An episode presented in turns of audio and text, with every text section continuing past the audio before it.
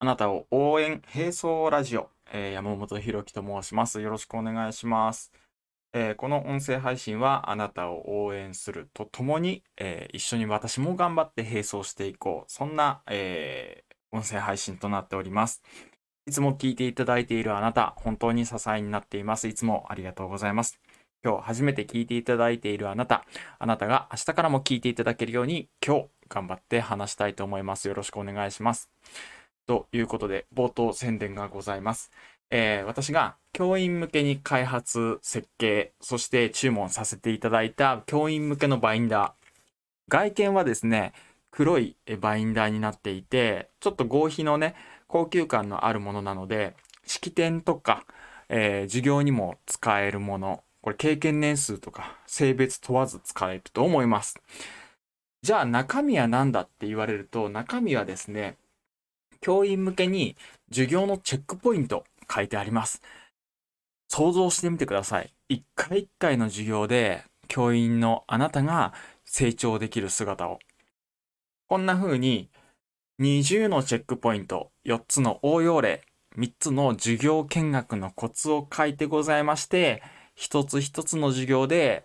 短時間で成長できる品物となっております。その他にも偏差値がついていたりとか、個人情報が隠れる、しかも落ちない書類ポケットがついていたり、教員向けにこだわり抜いた製品となっております。教員のあなた、もしくは周りにいる方にお勧めしていただければ幸いです。これを購入できるリンク概要欄に貼ってありますので、またあの参考にしていただければありがたい限りでございます。今日の話題は、周りにいるあなたファーストな人という話をしたいと思います。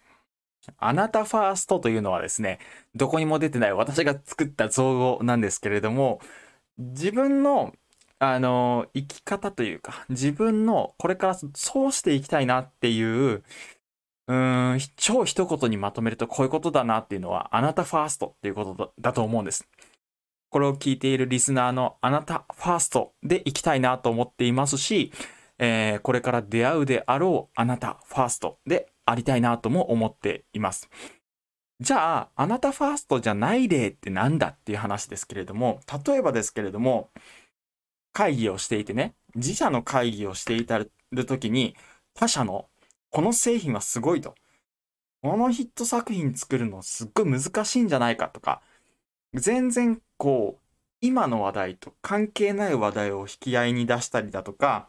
熱々のスープをレストランで運んできていただいたその店員さんが、長々とスープの説明をするのは、熱々のスープを飲んでいただけないから、あなたファーストじゃないわけですよね。とか、男女のあの子供を持つ親御さんとかが、女の子のしか持ってない、女の子しか育てていない親御さんに対して、男の子ってこんな可愛さがあるよね、みたいに、男の子の可愛さを引き合いに出して言ったところで、いや、俺女の子しか、うん育ててないんだけどなっていう共感できないみたいな。全然参考にもならないみたいな。そんな、あなたファーストじゃない例っていうのは、あの、身近に結構あるかなと思うんですよ。じゃあ、あなたの周りには、あなたファーストな人はいますかっていうことなんですけれども、例えばね、うーんと、あなたファーストって言われても、じゃあじゃあ何をしてくれたらあなたファーストというか、えー何なのかっていう話なんですけれども、例えば、周りの人が何でも言ってくれたら手伝いするよって。結構よく聞くセリフだと思うんですけれども、じゃあ、あなたが周りから何か言ってくれたら手伝いするよ。何したらいいって言われた時に、指示というか、その、やってくれたら嬉しいなって思う行動って、あなた自身ありますかね？誰かに手伝ってもらえるような、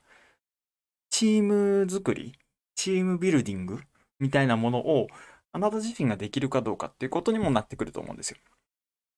ここでわかると思うんですけれども、あなたファーストと言われても、何を支えてもらったらいいかわからないっていう場場合も、往々にして若い方なら特にあるっていうことなんですよね。じゃあですよ、えー僕の考えは何かっていうと、僕結構手伝ってもらいたいこといっぱいあるんですけど、あのーこの、ちょっとスケールのね、大きい話になるかもしれないけれども、あのーこの国、日本は僕、なんかね、うっそうと漂漂ってるのは、うーん、もうダメだみたいな。国には勝てないみたいな。アメリカすげえ中国すげえ日本はもうダメだみたいな。そんな雰囲気がなんとなく漂ってるような気がしていて。でも僕自身はもう一度立ち上がれるっていう、何て言うかな、夢物語を描いているし、そのためには国土もね、人口も桁外れに大きい今出たアメリカとか中国とかこれからでかくなっていくであろうインドとか、そういう国と対峙していくことになるんだろうなと思うんですよ。もちろんね、これ、そんな大きい国と対峙するって対決するわけじゃないんだから、別にそれはそれでいいじゃないっていう風な方もおられると思うし、事実そうなんだと思うんですけれども、いかんせんね、あのー、ある見方をすれば対決というか、うん、戦争になっているような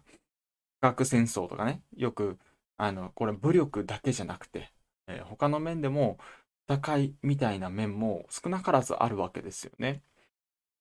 そこだけを注目してるわけじゃないけれども、でも、優越感っていうのは幸せ感にめちゃくちゃつながってる気がしています。その数字から降りれば別にいいんだけど、じゃあね、働き方改革ってじゃあ何のために必要なんだって話なんですよね。働き方改革っていうのは、うん、一人一人の幸福感を増すためにやってるんだけれども、でも働き方改革をして、みんなが働かなくなると、一方ね、これ働かなくなるとどうなるかって言ったら、うんと、収入が減ると。収入が減ったら幸せ感がなくなると。あれ？これ逆効果じゃね？っていうことになってくるわけですよね。なんか、すごい話がそれてきてましたけども。うんと、僕は、あ、これ、まず完結させると、働き方改革っていうのは僕ちょっと違和感があって、うんと、他国に比べてね、数少ない人が、働き方改革なんて言ってられないだろうと。働き方を働き続けられる環境と心と体を整える改革にしてほしいななんて思っているんですよ。それでそれぞれがやりたいことが見つかってきてそれぞれが自分の本業使命に燃えることができてあなたファーストっていうものが生きてくると。生きてくるっていうかできると。あなたに手伝ってほしいってことがないとあなたファーストになれないわけですよ。じゃああなた自身のやりたいこと、本業、何ですか？ということになってくるわけですよね。それがないのに、俺のこと構ってくれる人いないよなとかっていうのは筋違いだよねって。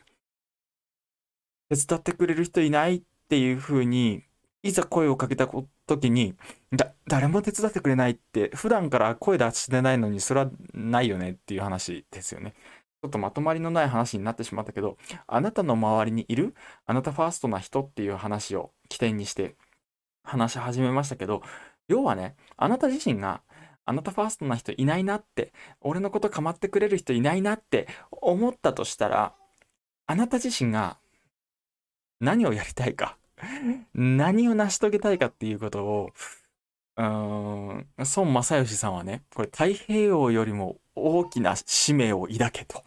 志を抱けと言われてますけども、うん。そのために必要だから、お金もそうなんですけど、必要だから、あの、人が寄ってくる。お金が寄ってくる。何かやりたいことがあるから寄ってくるって。そんな感じだと思うんですよ。だからあなたファーストな人が出てきたとしても、僕は少なくともあなたファースト、これを聞いているリスナーのあなたファーストなんですけれども、じゃあ何をやってほしいんだと。あなたはどうしてほしいんですかっていう、ここら辺を一人一人が明らかにしておくことが、僕じゃなくて、あなたの半径3メートルとか5メートル以内にいる家族とかね、そういう大切な人があなたを守ってくれる、まず一つの要因になるんじゃないかなと。やりたいこととか、本業を探せと。本業っていうのは、お仕事じゃないですよ。お仕事って、うん、なんていうか、労働ではなくて、やりたいことってなんだっていう話です。はい。なんか、取り留めもない話になりました。はい。また明日。バイバイ。